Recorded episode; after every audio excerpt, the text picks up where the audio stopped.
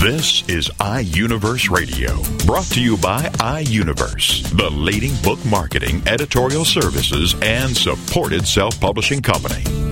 iUniverse Radio is your opportunity to hear firsthand from authors about their new books. It's an in depth discussion about the author's passion about the development of his or her story in their own words. It's an inside look into the characters and the plot and how the story all came together. Here is iUniverse Radio with host Steve Jorgensen. The title of the book Your Positive Potential Action Steps for Self Empowerment. And the author is L. Krystalina Soash. And Krystalina joins us now on iUniverse Radio. Good to have you with us. Thank you. Thank you for having me.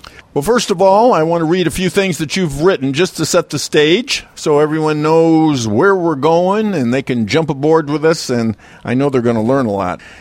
you say this Your positive potential Action Steps for Self Empowerment is a compilation of personal experiences, stories, and suggestions for getting past old physical and emotional wounds to move on to live a more productive life. You also say this all adults have a past, and sometimes life happens without our permission.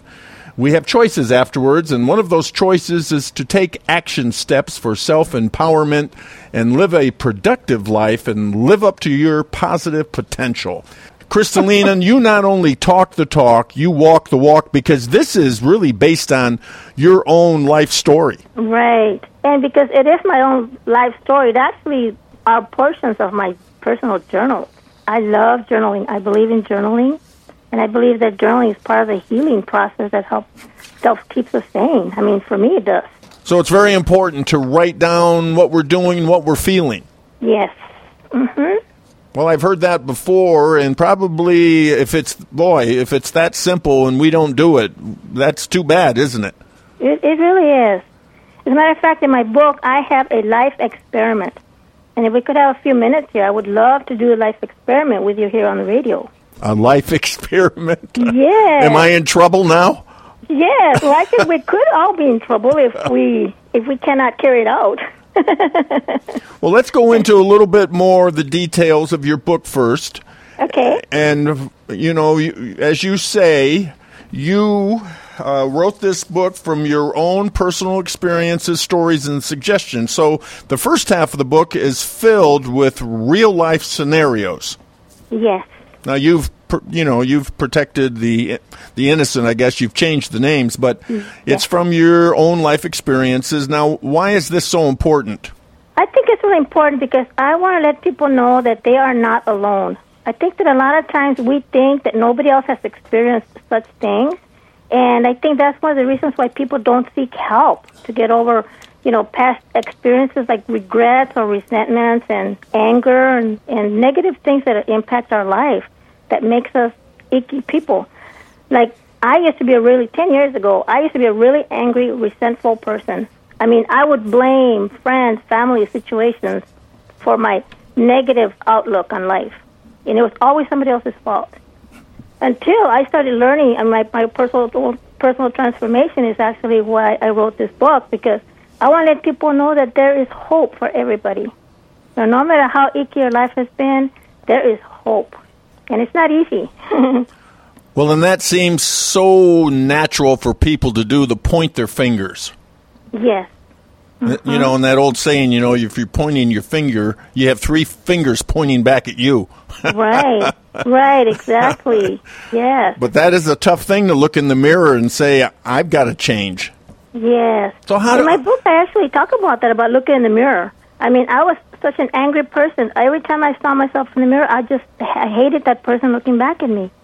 I just literally hated that person. It was like what that and going back to the part about I was a rotten, no good person, just taking up space on this planet, just for that reason, because I was just really angry. Yeah. my own personal transformation, it was not easy either, though. It took some years of work, and that's why it's called um, self empowerment, because I believe that through through self empowerment, we are able to live a more productive life. However, the self empowerment part actually comes from self discipline. And that's, And that's a daily activity, isn't it? Yes, exactly. And that's what makes this, even though it's simple, but because it's a daily demand, it's difficult for most people to stick with it. Yes. So, how did you stick with it? Well, actually, I got so sick and tired of hearing myself complaining. One morning, I literally woke up. It was about 10 years ago, I woke up and I, I did the same old routine, and it was the same old complaints, the same old, same old. I mean, I was really good at it. I mean, why should I quit doing that? I mean, I was so good. But my, one morning I woke up and I said to myself, I just out loud said, you know, just stop whining and do something. I literally said, I said that, and I got up and I wrote myself a poster, and I, on a piece of paper, and I just put it right next to my bed, and that's when my personal transformation began. I started thinking, I need to do something. I need to take some action. I need to do my part in order if I'm going to, I mean, ever going to get past today. I mean, each day was just so negative. Well, in your book, you have a title of a, I guess it's a chapter or a section that says, Wounds happen without our permission. And we just got to, I guess, learn that that's just part of life. Yes, yes. Some things happen to us that we have no control over. And that's what that's about. And the story of Katie Ann is something that happened to her that she had no control over. But yet someone else thought that they were doing her a favor. Someone else thought they were protecting her. However, it was it was it was not good. I mean, it was not good the, for her future. But I know that every one of us has regrets. We I know myself. I've done things I wish I'd never done. I've said things I wish I'd never said. And also, people have done things to me that I wish they'd never happened. But yet, you know, they happen without our permission. But we have to. What we do with it is what is what really determines the kind of life that we live afterwards. And it's okay to ask for help. It's definitely okay to ask for help. As a matter of fact, that's why I wrote this book because in there I talk about, you know, it's, unless you talk about it, you won't know that other people have have gone through that too. As a matter of fact, one of my little chapters is called um, "Help is Not Outside the Well," and it's about this guy who jumps into the hole to help the person in the hole, and the guy in the hole says, "Now, how do you intend to help me if you're in here too?" And he says, "I know the way out." And that's in my book too. That's the key to know your way out. Now, you talk about affirmations. Now, we've heard about that. And Oh, yes. That's just, you know, just saying these positive things. How in the world could that help anybody?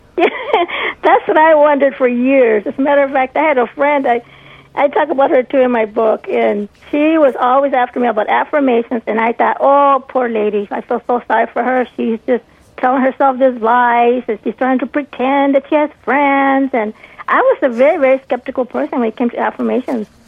And when I least expected it, it happened to me, and it just happened. I mean, just out of the blue, and uh, that's when I started believing them. But no, I, I we hear so much about affirmations and on and on. I've always thought they were lies, and they are not lies. I mean, they work. I really, really believe they work, and I talk about them in my book too.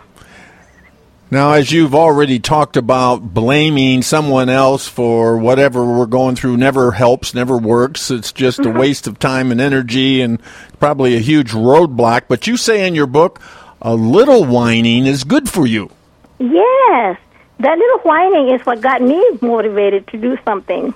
Because that's why I came up. The original title of my book was "Stop Whining and Do Something." and one of the traditional publishers, when I first submitted my my manuscripts to the traditional publisher, they were giving me feedback like, "Oh, that's too blunt," it's on and on. But so I actually did change the title more self empowerment stuff. And but that's what the original title was: "Stop Whining and Do Something." So I think a little whining is good for us. If we listen to ourselves, if we really listen to ourselves, we can get something out of it. Now let's talk about this self-esteem that one time, you know, you just thought you were a rotten no good person taking up space on this planet, but you talk about a healthy st- uh, self-esteem versus overconfidence. Yes. The healthy self esteem has a lot to do with how we feel about ourselves, how our merit, our self worth, about who we are. And having healthy self esteem is, a, is really good for our, for our self image. Overconfidence is being cocky, being thinking that you don't need anybody, thinking that you can do everything yourself and you're in, really independent. Well, there's a, you know, there's a difference.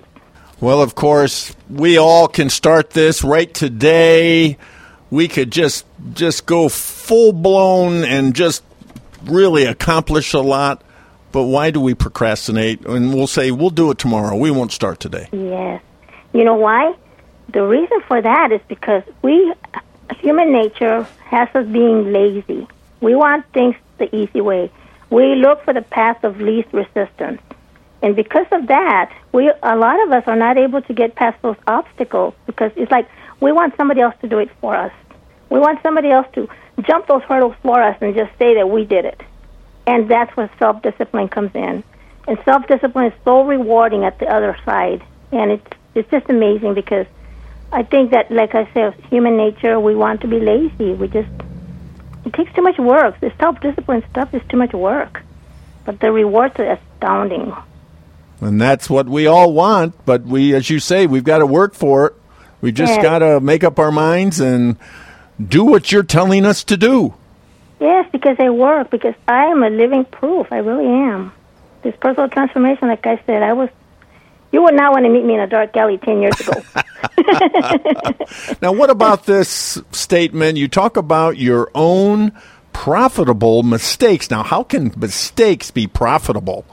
well, we can learn from our mistakes. That's what I'm, I'm talking about in there. Because, okay, for example, I've done things that I regret. Now, uh, because now I know better, I would not do that again. And not only that, but if somebody comes to me and tells me, "Oh, I did this or this happened to me," I can say, "Hey, you know, I did that too. That happened to me, and this is how I handled it, and this is what it is today." And so, you know, it's there to, so we can help each other. I like this heading for one of your sections. Is your dinosaur running you ragged? Oh yes.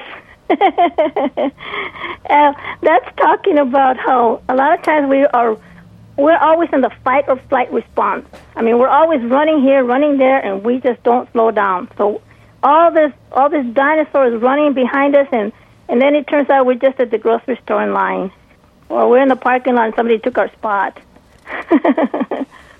Now you have a then- whole you have a whole section on healthy living. Now that obviously we all know we should do things better in our you know we ought to exercise, we should eat better, we should take care of ourselves. How did you start and keep doing it?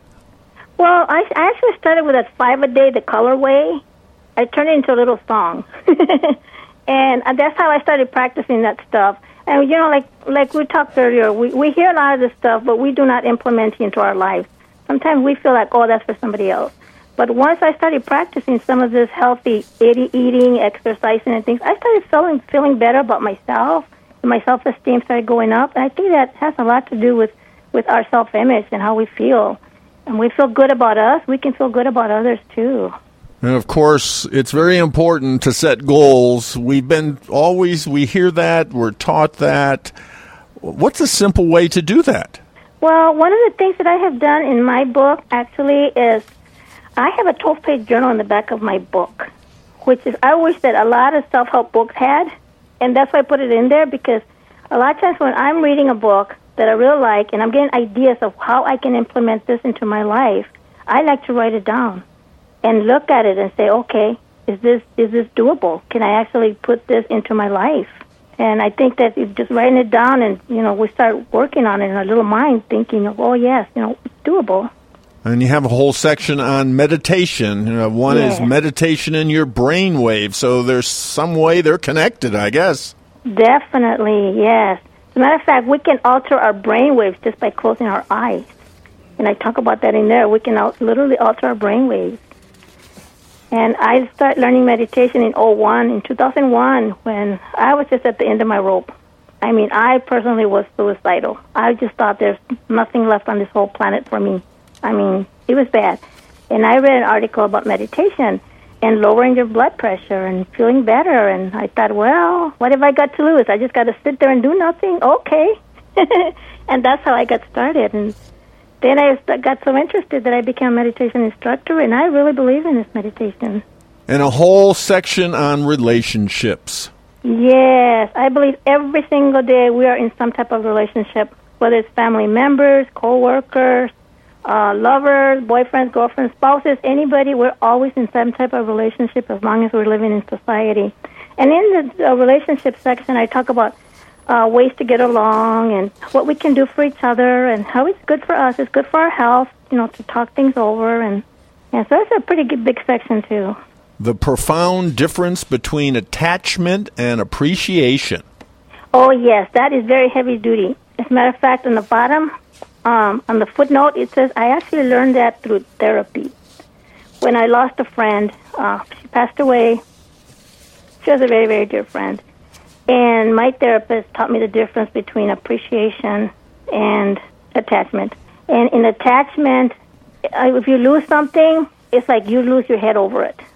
But yeah, in appreciation, you can be grateful that you had that relationship with somebody, like with my friend because I was I was suicidal at that time too. I've had a past times when I was suicidal more than once.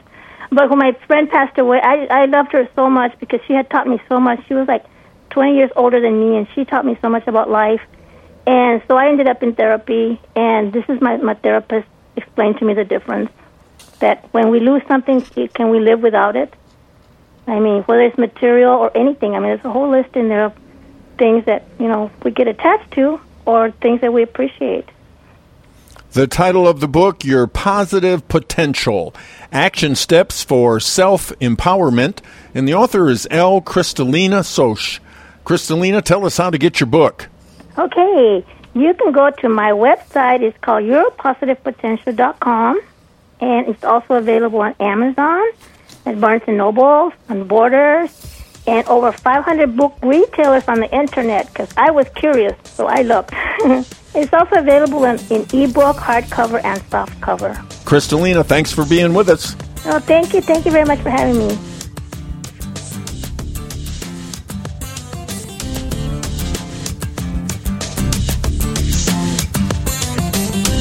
You're listening to iUniverse Radio. We'll be back right after these messages.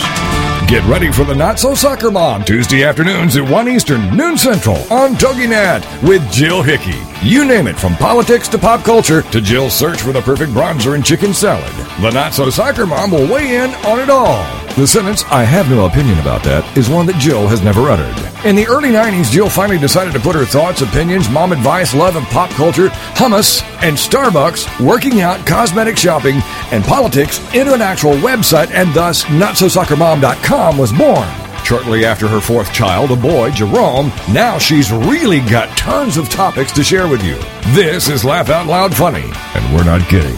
What's a loud Nebraska girl who lived in Little Rock for many years and now is up in the Northeast doing? Chronicling her opinions on everything. The wheels aren't off yet, but it's close. It's the Not So Soccer Mom with Jill Hickey, Tuesday afternoons at 1 Eastern, noon Central on TogiNet.com.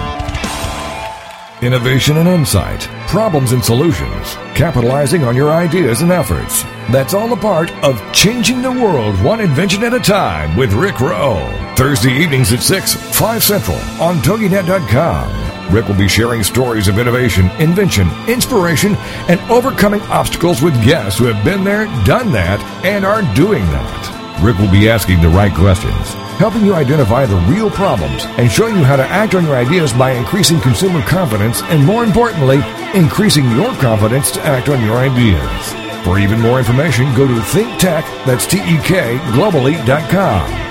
Then join us as Rick and his guests teach us how to develop new ideas and create new products, new businesses, new jobs. And together, let's get our economy growing again.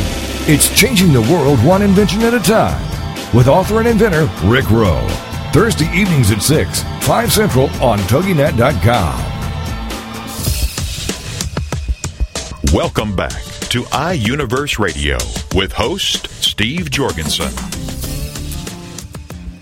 The title of the book, Alice in Corporate Land A Curiouser and Curiouser Business. And the author is Joan Wendland, and Joan joins us now on iUniverse Radio. Hello, Joan. Good morning. Good morning from South Haven, Michigan. Well, this is going to be a journey with Alice. This is going to be a lot of fun. I want to read a couple of things that you've written to set the stage for everyone because this is very different, unique, and instructional.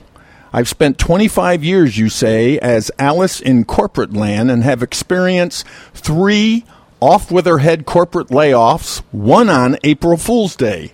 Any person who has lost their job thinks they might, and those who left working 24 7 to make up the difference of the departed will relate to this story. And of course, this is humorous, light-hearted relief from the rage, frustration of the corporate rat race. What gave you this idea, Joan? How did you become Alice in corporate land? Working there for 25 years. yes. A lot of it uh, just didn't make much sense, right? Right. Well, I think the first thing was the um, the first company, the first full time company. I, I worked a lot of temporary jobs, but the first full time company I worked for, they were having an employee appreciation day, and they were going to erect a big top tent, have games, and top level executives were going to entertain us with rock and roll numbers, and we could buy our own food under the big top. And I thought, I said to a, a coworker, I said, you know, this just gets curiouser and curiouser. If they really appreciate us, they give us a day off. And so when I said uh, curiouser and curiouser, I thought, you know, that's from Alice in Wonderland. And so I started looking into, you know, uh, rereading Alice in Wonderland and finding that things from Victorian times hadn't changed a lot since contemporary corporate times. So that's what kind of led to the idea. And then over the 25 years, or over 20 years, um, uh, from that first incident, then I just kept collecting these things as I continued working. Well, it's time for a disclaimer. I need a roll of the drums, though I probably won't get it. But anyway, here's the disclaimer. To anyone ever right sized, downsized, or re engineered out of a job, and to those left clutching their computer chips, with apologies to Lewis Carroll and to the animals for assigning them human behaviors. And note, no animals were harmed during the writing of this story. All agreed to be trained for this tale. I love it. Very good. Well, I had great fun doing it. Well, yes, my goodness, that's and, and and that's what we need today. We need to be able to laugh in spite of all the stress, in spite of all the unfortunate downsizing, right? Yeah, you know, it just it, nobody is is is exempt from it. I mean, I, I think everybody's experienced it in some way, uh, and me more than once. And um, I just decided to take this really everybody feels real it's a heavy topic it's a heavy situation and and use some humor around it yet keep an edge to it to make the point.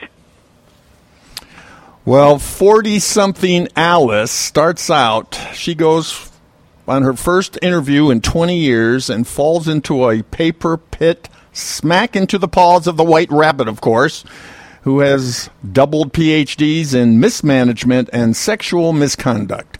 Whoop I thought it was G rated. I guess it's very it's not. tastefully. No, it's very okay. tastefully done. Oh, okay, All but right. it makes the point. it makes the point. Okay, now, um, there probably isn't anything out there like this, is there? There's no other book like this out there. Uh, no, I did some research and I, I didn't find anything at all. And uh, particularly, this is written from a woman's point of view, and I'm I have not been in management. I've always been in support roles, looking up through the layers, uh, so to speak. But I've had men read this. I had a scientist from a cement company, no less. Um, uh, he was a chemist, and he said, "Oh my God!" He said, "I have worked with every single one of these people, and I know that CEO." you know that CEO. okay, well, you got to tell us about some of the characters. We're familiar with Alice in Wonderland, and of course, the very first uh, character that comes to my mind is uh, the Mad Hatter. Is there a Mad Hatter in your book? Oh yes, there's Madsen Hatter. I, Madsen Hatter. Yes, and uh, he uh, ha- he has this uh, very frenzied frenzied look about him, like his his eyes are going to go twirling in the sockets any any moment now. And uh, Alice happens to meet him. You know, she's walking down the hallway and happens to see him in in this in this um, conference room. Yeah, it has to be a conference room. It has to be a big table. Uh, yes, but there's only two people there. Ah. He and and um, uh, the dormouse, adorable mouse, Adorable mouse. who can only mirror whatever he says. And um, uh, she seems to be quite um, uh, oblivious, oblivious to the fact Is that his secretary or somebody you know, like it's a, that? It's a coworker, but Coworker. she's a mouse and he's a ferret, and ferrets hunt Oh. hunt hunt hunt mice. So so at any rate, he he looks quite mad and very frenzied, and and they they've been hired to uh, stay in place uh, because of the least the recent downsizing that that that happened.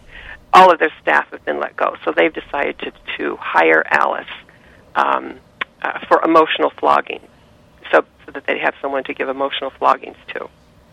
One of the uh, more serious points that you're trying to make is there that there is life after corporate. Yes, and I've experienced. Well, I've experienced, like I said, three corporate layoffs, and each time, I've you know I've always had to go back to the corporate world, find another job. But it actually, I've gotten better jobs, better pay. Um, uh, the first time, uh, or the second time I was laid off uh, on the April Fool's Day one, um, I got six months of severance, um, and I decided to take a little trip before I had to go back on the job hunt. And on this trip, I had a story idea, and I came back home and decided, you know, before I do the job hunt, I'm going to write this book. And so I did. And that particular book, Let's Fall in Love Till Wednesday, got a movie option, even though it never made a bestseller list, and I had to go back to the corporate world. So then this third book, um, uh, or the second book after my third layoff, I, I wrote, and it got an Editor's Choice Award. So uh, I decided that um, you know I do I do have another life. I have a creative life beyond corporate, and it's far more satisfying than anything I've ever done in the corporate world. So you encourage people to seek that out in their lives. Oh yes, uh, in creativity in whatever way that um, that happens to, you know, resonate with them, because I think it, within people there's there's that desire to do something that is unique to themselves and have a unique expression, and of course the corporate world and really much of life. There is no encouragement to be unique. There's a lot of lip service to it, but there there really there really isn't much encouragement. And uh, I see the world of creativity. If, if more people were encouraged to do that, we'd have a lot happier world. So who is the queen? Off with your head. Who's the queen? Well, actually, it's the Duchess of Down Steepy Sizing. She's been appointed by, you know, His Highness, Ah. uh, the the egomaniac uh, CEO, to be the the corporate head chopper. And so she goes around, uh, rushing around, yelling, "Off with your heads! Off with your heads!" And uh, Alice meets her in the very end, and and uh, she forces Alice to participate in the down steepy sizing games, and which are just it's an absurd running of all departments, an ethnic cleansing of departments, if you will. And Alice concludes that you know intelligence creates a lot of confusion, and trying to be logical and reasonable about this can get you lost in the system for days. And I love that the rabbit is dressed in a pinstripe suit. Oh yes, And he has, of course, a watch. with no hands. Oh, really? It has no hands. And she and he tells her when she meets him, she falls down this paper pit, and he says, "You're late. You're late." And she looks at the watch he's dangling in front of her face. She said, "She said, how can you say I'm late? Your watch has no hands. It's just a bunch of, of numbers falling down at, at the bottom." And he said, "You know," he said, "You're out of time. You're out of you. You know, you, you you've missed the boat." Um, in other words, you know, she she hasn't worked in 20 years, and this is her first job interview. View, um, so you're late. And so she said, "Well, I know that." Another theme, again, back to a more serious note. You say, don't get mad, get a new life. yeah, that's what I've done every time I've. Um, I feel like I've recreated myself any number of times, and that I've even though I've had to go back to the corporate world to support myself. Um, in each of each of those times, it's like recreating myself, doing something a little bit different. And uh, this time, I have the opportunity to because I'm well, I say I'm not retired. I am creative, and so now I have the opportunity to be creative. And so I'm I'm creating a new life with my creativity. and helping others do that too. It's like, for example, I uh, have um, two writing groups that I lead. And um, I remember one woman coming in, and she said, "You know, I just I write every day, but I don't I don't want to publish or anything, and I don't want to, you know, do too much." But she's very very quiet.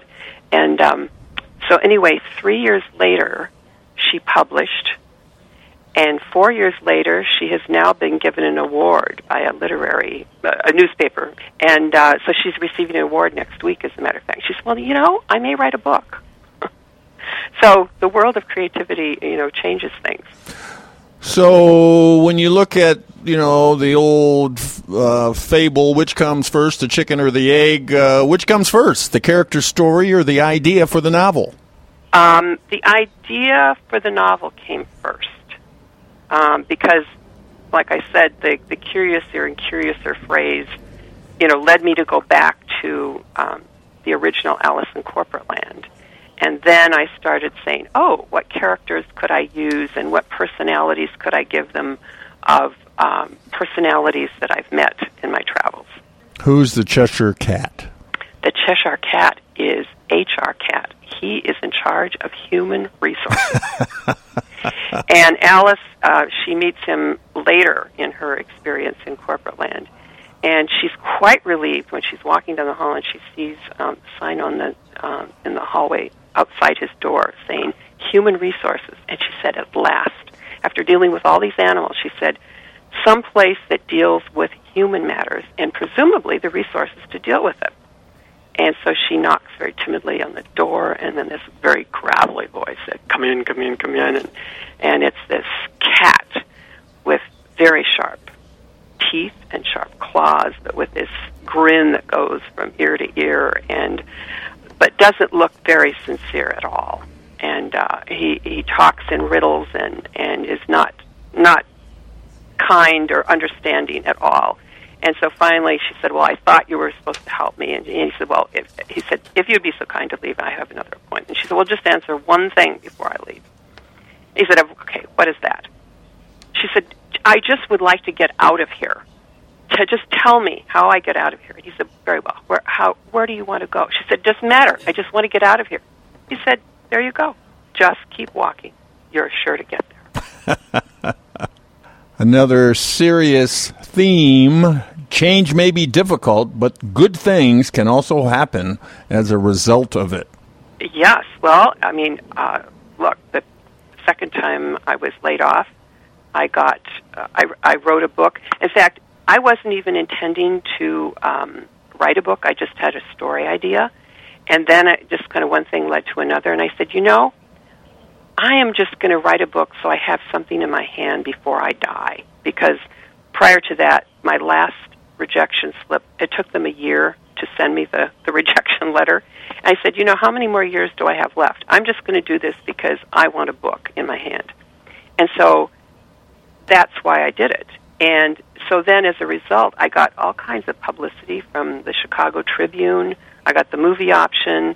And so had I not, you know, here I got laid off. That was a big change. But I took a, advantage of it and used it in a different way. And look what happened. And the same way with um, this, the third layoff. I wrote Alice in Corporate Land, deciding that, okay, let's wrap up this whole corporate life and uh, you know what can I creatively what can I do with this? Well, I'd already been collecting all these anecdotes in the last 25 years, so I decided that would be a logical place to start. So, you know, look what happened because of that change. Well, we have less than a minute. Tell us about the grand trainer, the dodo bird. Oh my, he's an extinct dodo bird, um, and he teaches everybody in riddles and he teaches management on high speed treadmills. And Alice said, you know, how do they, you know, how can they ever get any place? They're just running in place as fast as they fast as they can. And he says, to get any other place at all, you have to run twice as hard as that. The title of the book is Alice in Corporate Land, a curiouser and curiouser business, and the author is Joan Wendland. Joan, tell us how to get your book. Uh, Amazon.com, uh, BarnesandNoble.com, any of your, you know, retail online websites out there, or request it at your local bookstore. Um, it's uh, it's available or and also as an ebook, Nook and Kindle, Sony Reader. So lots of places. And before we leave, I have to quote Yogi Berra in your book. Quote, if you don't know where you are going, you might wind up someplace else. Very good, Joan. Thank you so much for being with us on iUniverse Radio. Oh, thank you. This has been a delight. Joan Wendland, author of her book, Alice in Corporate Land, a curiouser and curiouser business.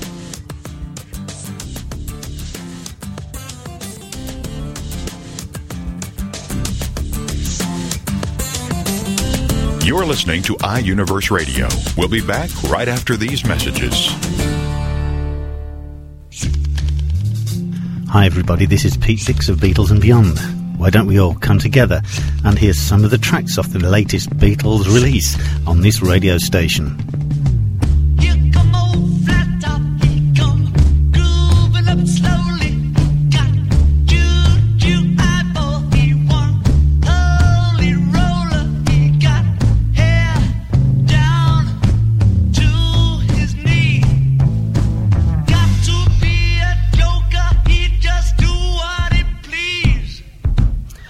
Yes, why don't you look up the schedules on this radio station and join me and Beatles listeners everywhere to hear the latest releases from the Beatles on Beatles and Beyond with Pete Dix.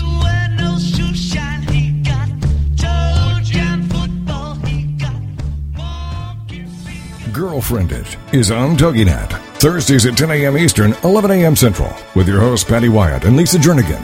This show is your chance to share, learn, laugh, and connect with other women.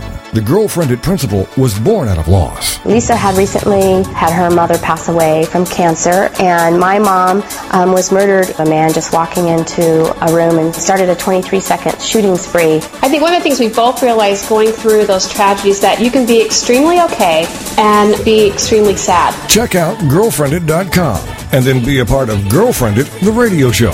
Thursdays at 10 a.m. Eastern, 11 a.m. Central. You know, your boyfriend or, or your husband or whatever, they don't totally understand that emotional side to women like another woman does. And I think that's so important just to have Mm-hmm. somebody that you go, she gets me. Check out the website, girlfriended.com. Don't miss Girlfriended with Patty Wyatt and Lisa Jernigan. Thursdays at 10 a.m. Eastern, 11 a.m. Central on TogiNet.com.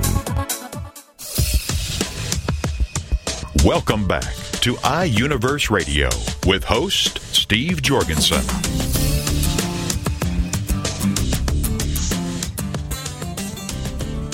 The title of the book, The Dark X, a medical mystery and African adventure. And the author is Dr. Jerold Lowenstein, and Jerry joins us now on iUniverse Radio. Hello, Jerry. Hello, good morning. It's good morning here anyway. Well, good to have you with us, and you're going to take us in on a journey into Africa and the roots of human existence as you see it. Uh, I want to just kind of comment on a few things, uh, read a few things that you have written to kind of set the stage. First of all, I just want everyone to know that you're a doctor, a nuclear physicist, a science writer, and a pioneer of Jurassic Park type research and evolution. So, right then and there, we could go down a lot of roads, couldn't we? but we're going to stay focused on your book, The Dark X. And it has a it's a novel but based on a lot of experiences you and your wife who's an anthropologist character suzanne albrecht, Albrecht. studies pygmy chimpanzees called bonobos bonobos in africa and she suffers from a fever of unknown origin and that's what you get the uh, title of the book, The Dark X, because that forms on her, it's on a scan of her chest. And then, of course, the whole thing is to cure her and all the uh, adventures that go on in Africa and the tie to uh, this research of the chimpanzee to modern man. So, how did you get with all that you have accomplished and all that you have focused on all why all this interest in anthropology As uh, one friend said, I got into it through the bedroom door because my wife, Adrienne Zihlman, is a well-known anthropologist and author of a popular anthropology textbook called the Human Evolution Coloring Book. And uh, when I first met her, even before we got married, uh, uh, we started talking. We met at a party in Santa Cruz and started talking about evolution. That was something we had in common, aside from being very much attracted to each other. And uh, we ended up going to Africa for two months together when we didn't, when we hardly knew each other. And uh, that was my first experience in Africa. And I was introduced to all kinds of animals, including monkeys and chimpanzees and so forth. And since then, we've gone back to Africa ten times. I've lost track of the total number, but it's about ten. And um, she's done research with Jane Goodall, of course, the famous primatologist, and we spent time with Jane Goodall. And uh, Jane uh, and I became uh, good enough friends that she actually made me appointed me to the board of the Jane Goodall Foundation.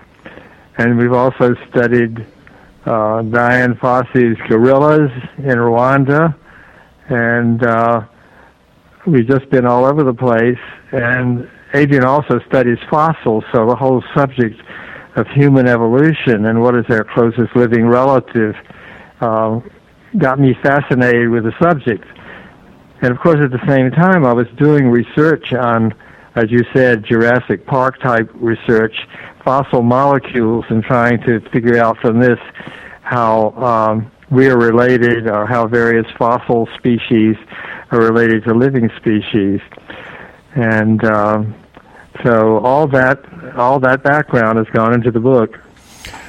So, why this kind of an approach? Why write this novel? I guess you, of course, in, in a novel, you have a lot of license to bring forth uh, a lot of your philosophy, a lot of your research, and, and do it through this mystery. Well, you know, uh, I figure this is actually my fourth career.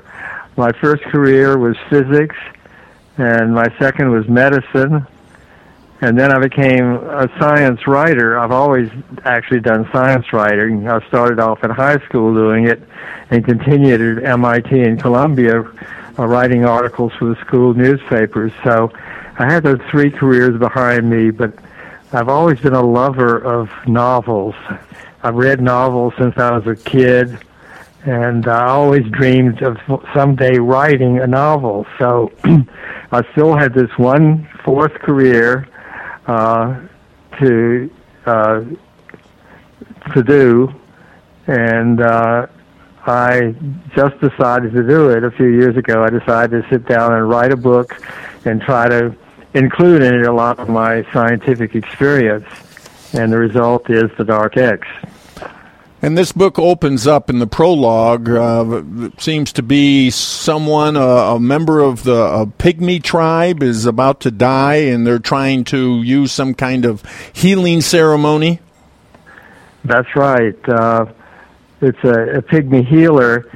Among the Africans, the pygmies have a reputation for being uh, great healers. Partly it's because they live in the jungle and they know a lot of the plants and they know the healing abilities of many of the plants and animals. And uh, so they have that reputation. And this prologue is kind of an introduction to what is going to follow later on. And in fact the doctor the pygmy doctor uh, doesn't appear again until about halfway through the book because he's conducting a healing ceremony at that point on one of his own tribal members and the uh, healing ceremony is not successful. But then, about halfway through the book, he he does the same kind of healing ceremony on Suzanne, the heroine of the book. So, and we're dealing with this dark X disease. That's right. Uh, she comes down. She studies the chimpanzees in the Central African Republic and uh, the bonobos, and uh, she comes down with this fever and uh, it comes on and off. You know, it hasn't dis- disabled her too much, but it's bothersome. So she's referred to the great medical center here in San Francisco, um, the University of California, uh, San Francisco Medical Center, where Dr. Tony Miller, who's the sharpest diagnostician on the on the faculty, is making rounds, and so he examines her and studies her case and uh, suggests this uh, unusual type of scan. And because they, they nothing else shows up in the diagnostic workup. So he has an instinct that this scan may show what's wrong, and sure enough, it shows that she has a dark X-shaped lesion in her chest. You follow uh, a few themes in in the book. Uh, one of them uh, is the challenge of a doctor-patient relationship, especially if they're falling in love. Yes, that's as old as medicine. That's why we talk about the Hippocratic Oath, because Hippocrates is one of the fathers who was probably the fa- considered the father of Western medicine. He was Greek, of course, and lived well several hundred years before the Common Era.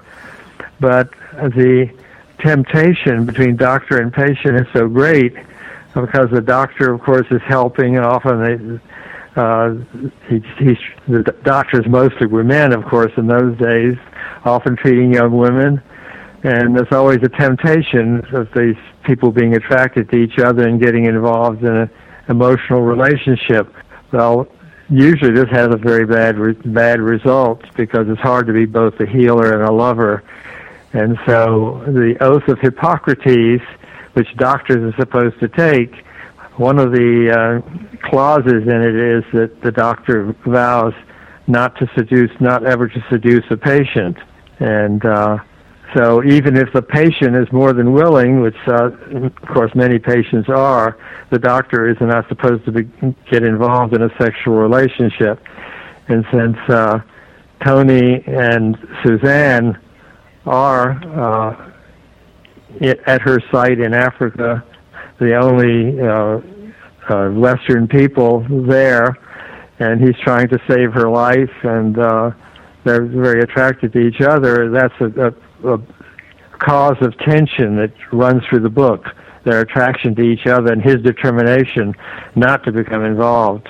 And of course, in the middle of this, or th- in the story, we have uh, also sounds like some political intrigue.